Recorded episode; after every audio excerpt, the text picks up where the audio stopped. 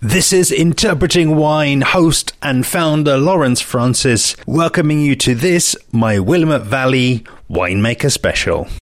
Across these 20 episodes recorded in quickfire fashion in January 2020, I got to meet a broad selection of people making wine in the region, both a variety of winemaking scale from the micro to the macro, and also different focuses that include different aging vessels, different grape varieties, sparkling wines, and of course, different interpretations of Pinot.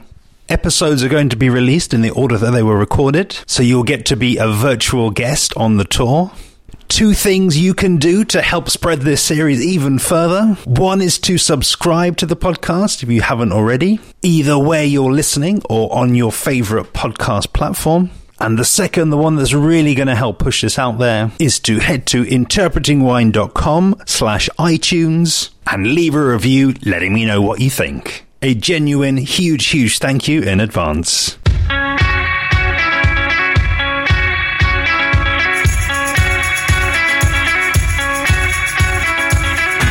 Today's episode of the Willamette Valley Winemaker Special features John Grochau of Grochau Cellars in what is the 20th and final episode of this very special series. John tells us his origin story and transition into the world of winemaking. Before taking us on a deep dive into the origin of the fruit he uses for his wines and giving us an overview of his range of wines, before sharing with us his future vision. Enjoy. But my beginning was really in the restaurant uh, in in Oregon, uh, Willamette Valley, or right here in Portland.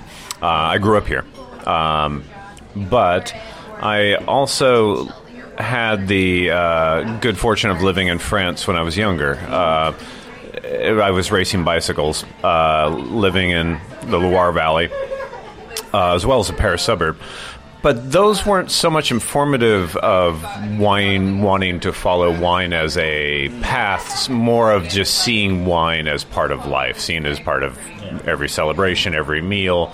When there was a team victory, uh, there was wine or champagne, and uh, but because I was trying to become a professional athlete, I wasn't drinking a whole lot of wine. We were drinking it here and there.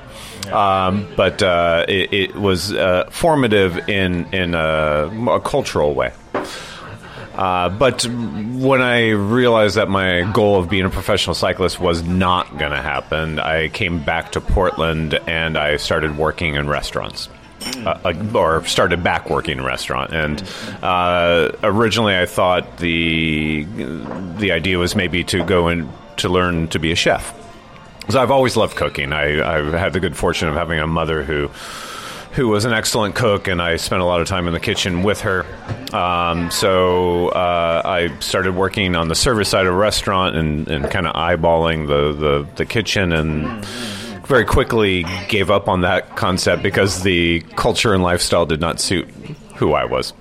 Um, so, uh, because I lived in Portland and worked in a fine dining restaurant that uh, where a lot of winemakers dined, I started pestering people with questions and um, about about the vineyard and winery. And what happens when you ask a, a winemaker a lot of questions is you you get offered the chance to work for free um, volunteer. come help us bottle. Come help us prune. Come help us do this and that. So I started doing that, um, and uh, really loved the work. Uh, so I hatched a plan to move to California, work harvest, and then maybe work in restaurant in San Francisco, and then head to UC Davis. That was the uh, the goal. Um, but uh, that plan was very quickly thwarted by a relationship um, that uh, that had reignited right before I left for California, and so after nine months in California, worked a harvest, was tending bar in a nice restaurant in San Francisco. I chose to move back to Portland, but the goal the goal was still there. Yeah. Um, so I came back and I immediately started working Harvest and such in uh, uh, Willamette Valley, first at Erath Vineyards, uh, which is which was great, uh, but also uh, because it was it was a large winery where I learned a, how to do a lot in very little space. Um, it wasn't highly detailed winemaking. It wasn't anything about the vineyard. It was making grapes into wine. Yeah. Um, but from there, I realized what I needed to do was work for a small winery.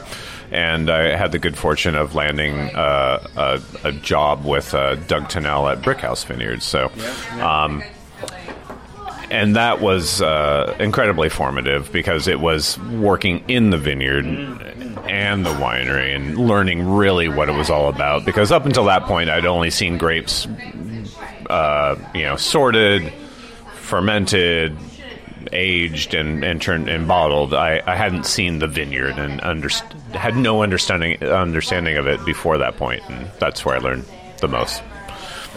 Uh, so yeah, after four years there, I, I started my own business, and now I'm here. So we started in 2002. Uh, honestly, it was maybe a bit on the early side. I I didn't have an an accurate idea of what exactly I wanted to create. All I wanted to do is make really good Pinot Noir, and beyond that style, I, I didn't have a full concept.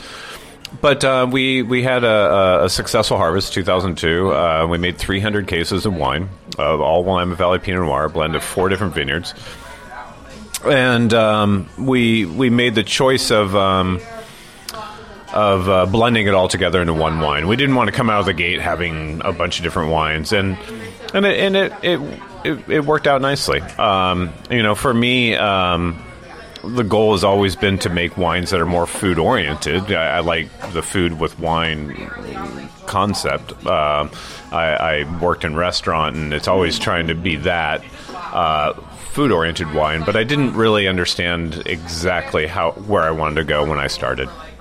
Um, now we're making over ten thousand cases of wine, and um, uh, it, it we got here not. It wasn't the original. Even it wasn't an. Uh, even after five years, it wasn't my goal. It just kind of happened that way. But uh, over time, you know, we uh, we I'd say the first five years uh, was kind of learning what I wanted, and then the next few years was learning how to get what I wanted, and and really the last five years is being, or well, last eight years is like okay, now we're we're just keep going. Um, but um, I'd also say that um, because I, I, started with um, uh, within the restaurant industry, uh, I didn't come into this business uh, with deep pockets. So value has always been a very important thing for me. I always wanted to create wines that that that punch above their weight, that give you more than you were going to expect for that price point, um, and trying to make wines of value that just are not manufactured. Uh, I think uh, so many of those wines that that show. Um, or that have that hit that fifteen to twenty dollar price point are just made in a large farm, and it's they're kind of they're kind of dumb and and they're well they're products. They're products yeah, yeah, yeah. Uh, not unlike a coca-cola. They're they're always the same. They always hit the same marks. They don't show vintage. They don't show where they're from. They just show they're a wine-based product. Um, so we're trying to bring uh, a little bit more uh, of the earth and, and vintage into uh, value places and that's partially why we had to grow so much is because we're very value oriented. Just took me a while to figure out the business side. Genuinely, I do always respond very well when I hear uh, you know, the, the, those kind of two things being put together: the wanting to make obviously the best wine that you can, but then also bearing in mind value. And, and I've you know I've already said it on this trip, and I've, I've said it a number of times on the podcast. I genuinely feel those are for me, the most important wines, full stop. They, they really are because they they just give anybody who you know has I guess a desire maybe that they never knew they had to to kind of trade up and give something you know diff, slightly different you know maybe slightly nicer label than they used to or um, yes yeah, slightly, slightly nicer um, wine that, than they might be used to it just gives them a, a, an excuse and, and I guess lets them feel okay about doing that, you know, without sort of blowing you know you can spend sixty dollars, you can spend eighty dollars, you can spend hundred dollars, and you'll get nice juice, won't you? But you know to, to to bring it within the reach of people, I think is yeah, it's a really admirable thing, and it's something I yeah I say respond very well to. Um, that being said, I think it would be yeah great to sort of yeah hear you you kind of riff, I guess, on the the fruit really that's that's going into those wines. You know, it's it's not an insignificant amount of uh, wine that you're producing for, for those exact reasons that you mentioned. Um, so yeah, where's it coming from? Maybe as I've been doing with most people on, on the tour is just sort of yeah, giving them the opportunity to talk to the terroir. You know, whatever that word means be it geography, be it soil, you know, what's going on in the in some of the areas. Again, it can be at a fairly high level in the areas where this fruit is being sourced from. Okay.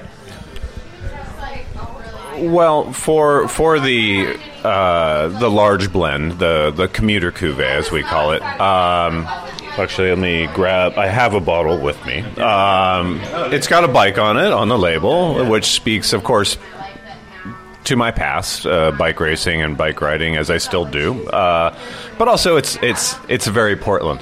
Um, but um, uh, this wine is is a blend of, gosh, I think probably eleven or twelve different vineyards this year, 2018 vintage. Uh, we bottled just under eight thousand cases of that wine. Um, so we're hitting Oh, well, we're hitting a lot of sub AVAs of the Willamette Valley. So it is very much a Willamette Valley melange.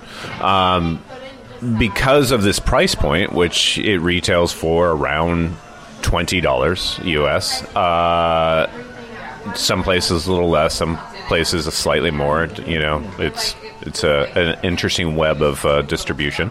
Um, we are not working with some of the A sites, the sites uh, are. uh, in Dundee Hills, uh, Ribbon Ridge, and so forth. These uh, uh, we have some sites that are l- fairly low elevation. Um, but we also have some very old, well, one of which is only for this uh, bottling. Um, it is over 30 year old vineyard, but it's not in a great area. And when the vines get to that age, they really um, uh, they start limiting themselves quite a bit too. Um, they're they're not uh, as precocious and and reactive. Uh, uh, they're they don't have nearly as much vigor issues as a younger vineyard and the the thicker soiled areas. Um, but uh, that is that is a vineyard that's only in the Willamette Valley. It's called Cochrane. Nobody's ever heard of it.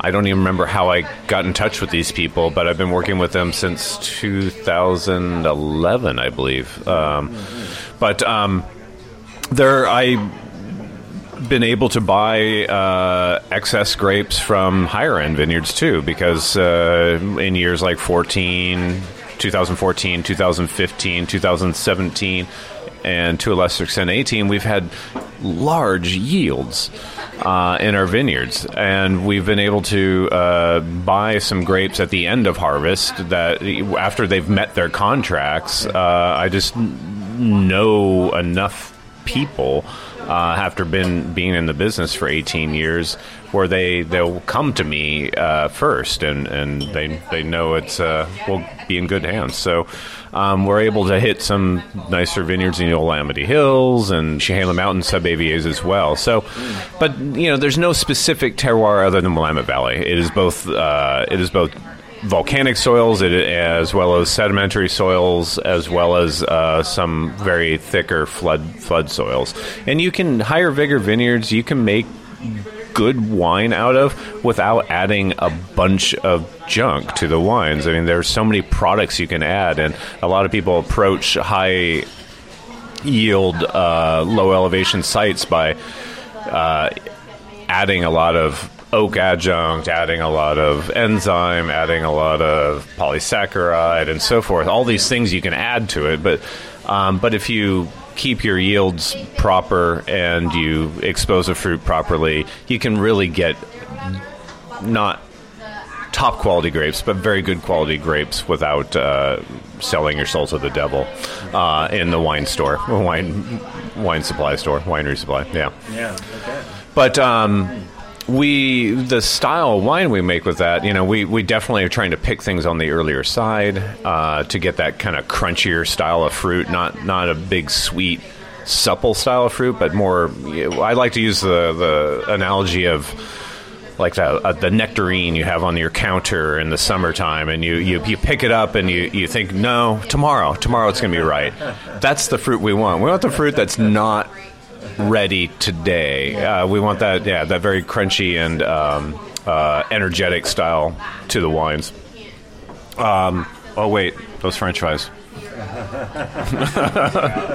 Sorry. Um, and uh, um, the uh, uh, sorry, I lost my train of thought because of the French fries.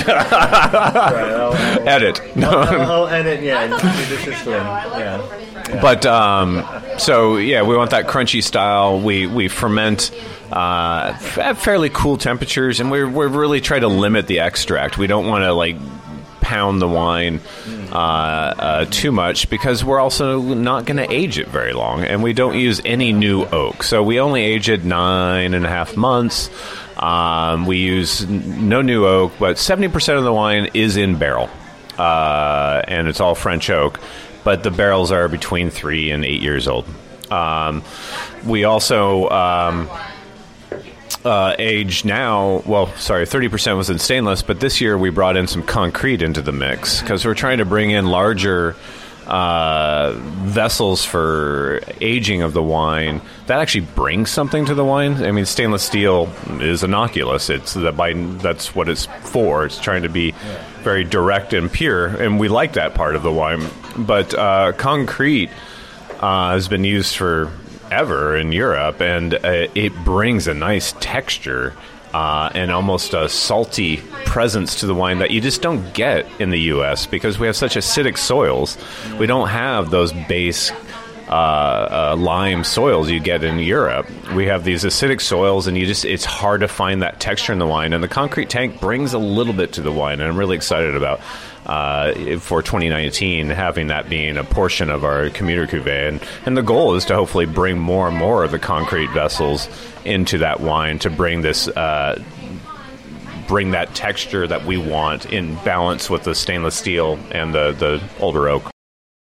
Yeah, so the commuter cuvee is 85% of our production, uh, approximately. Uh, with the other 15%, we're making Melon de Bourgogne, uh, we're making Pinot Blanc, we're making Chardonnay, and of course Pinot Noirs. Uh, you know, Melon, it gets such a bad rap uh, from Muscadet, although it's increasingly getting better and better rap, which is wonderful. But it's it's something that I've always loved.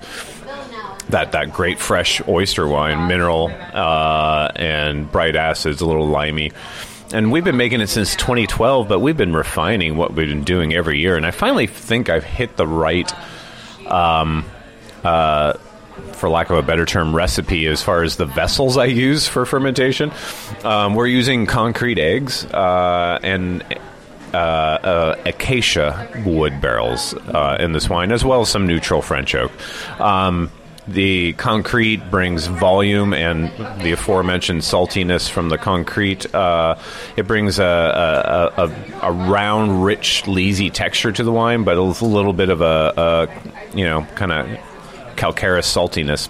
Uh, whereas the acacia brings this kind of a floral green uh, green in, in sorry it's always a hard word to use with wine even though it, it's very appropriate sometimes. Not not in that negative kind of uh, um, uh, green bean or, or, green pepper but um, more like a like if you snapped a fresh tree branch off you know it has this raw green wood aspect to it um, but it also brings more buoyancy to the palate and just again more volume.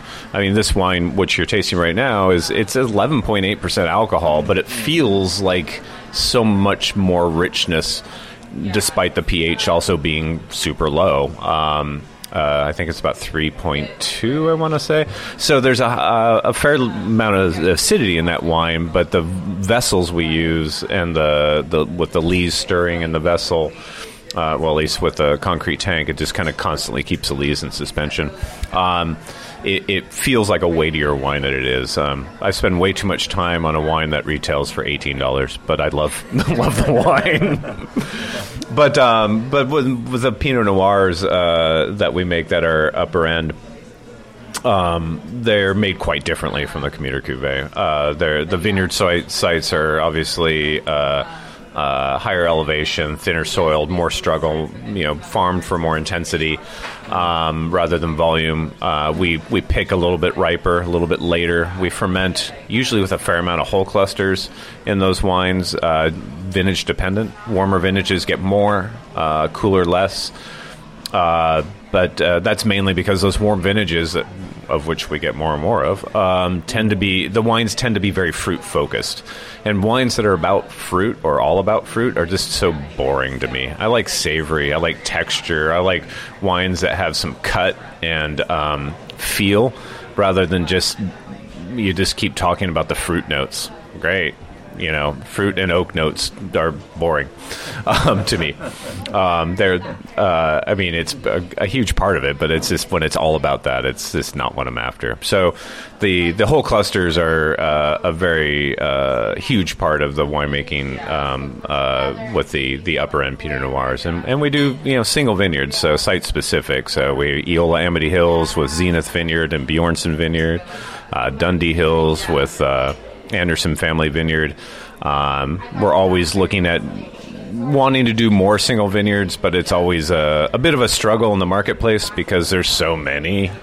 Um, I, I, would love to bottle every vineyard separately, but it's hard to sell every single vineyard to a distributor and so forth. So, um, but uh, uh, the, showing a, a single place in a year is really what's the most intriguing to me. It's this one vineyard, one year, and it, it's different every year slightly, and that's what's cool. And you can talk about the why that is, and it's it, it's still a learning experience with with the climate change we're seeing. It's it's trying to understand. Uh, it's it's not hot or cool years anymore. It's like it's when you got the heat, how much you got, and what was the soil mo- uh, moisture like at that point, and you know what are all the little factors, and are trying to really understand how uh, everything's being affected along the way.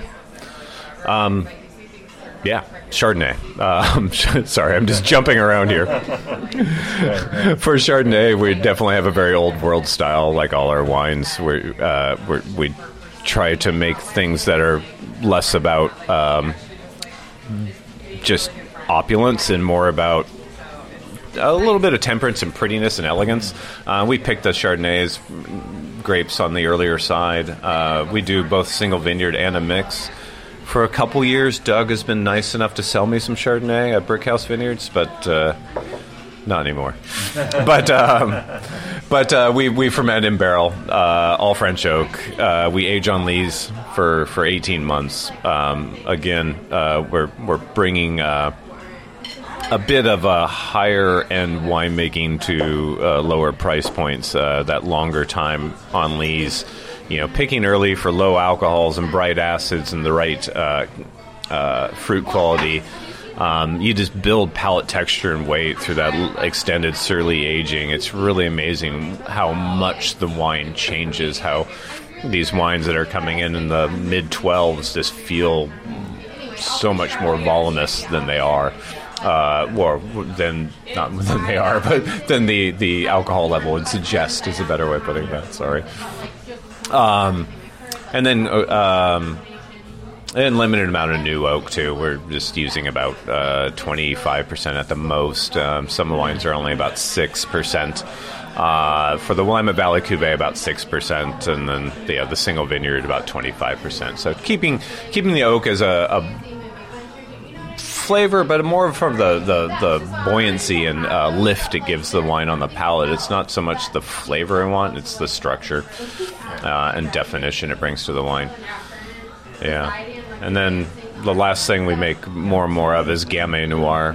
Uh, I, I uh, when I was studying wines from a, just enjoyment factor and working in a restaurant and really getting intrigued in wine, the best place to study, especially in the '90s, was uh, Beaujolais. I mean, where you could get just beautiful, you know, terroir-driven wine for 15, 20 bucks, and and it's gone up a little bit, but you can still find great value for 20, 25 bucks. Wines that are show place uh, more than hand, and uh, uh, we try to bring that to uh, uh, the Gamay and the Willamette Valley, where we're doing three different single vineyards right now. Uh, two in the same AVA uh, in the Eola Amity Hills, Redford Wetle Farm and Bjornson, and the other one up in the Chehalem Mountains AVA. And they're all very different. I mean, Redford Wetle Farm and Bjornson Vineyard, they're about maybe four miles apart, uh, but just uh, couldn't be more different. Redford Wetle on the east slope, very red cranberry pomegranate, um, sweet uh, floral spice. Uh, whereas uh, Bjornson Vineyard, higher elevation, faces southwest. Just it's more like uh, baked. Uh, uh, gosh, I don't know. Some of it's like strawberries baked a little bit. They're just very strong and dark and firm. The tannic structure is huge. The acidity is always very high. Those wines sometimes are very. Actually, the 2018 I didn't bottle in the summer because I couldn't get it to finish mallow, malactic, because the pH was so low. it just didn't want to finish. And I, I think it's done now. I got to bottle it in next month, but. Um, yeah, yeah. yeah, and then up in the Chehalem Mountain, the the Twelve Oaks Estate is very blue fruited, very very supple, very blue, very round, and just more generous and easy. Um, all those all three sites are volcanic soiled sites, but uh, the the thickness of the soil and the the composition and the um, of the soil, as well as just the the, the, the climactic, the, the weather factors, uh, just all bring different different styles to uh, to these three vineyards, which is fun. You know, I love the description there because, yeah, I, I think in it, it, almost feels like, yeah, this is being the last interview uh, you know, of the of the tour that I, that I'm on, and uh, you know, the journey that the listener's been on.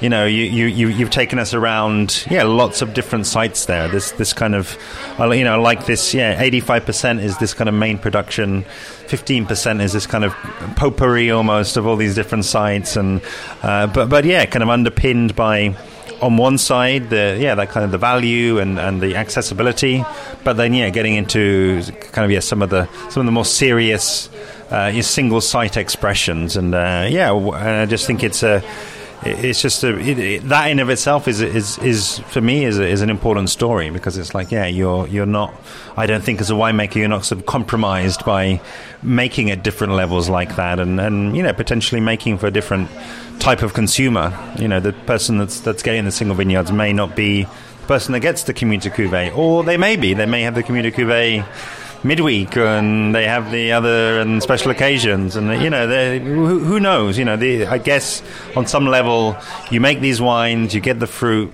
you do the best you can and you put it out there into the world you know once it leaves the cellar it's it's out there and it's in people's hands. So um, yeah, I, I, I, really, I just want to sort of, I guess, really close off, you know, just in, in terms of, you know, giving you, uh, really as I've given everybody else uh, in the series, kind of the, you know, the voice, the floor, um, the opportunity, just to, yeah, to kind of project forward, really, you know, and, and I think we've got a real strong sense of your base now and, and what that kind of looks like now. And, and really yeah just just ask you to kind of yeah look into your crystal ball and and look ahead I guess yeah for you for the region for the grape varieties you know whatever sort of elements of that kind of you know feel closest and f- most front of mind in Jan 2020 just kind of yeah be, potentially be a bit speculative about that.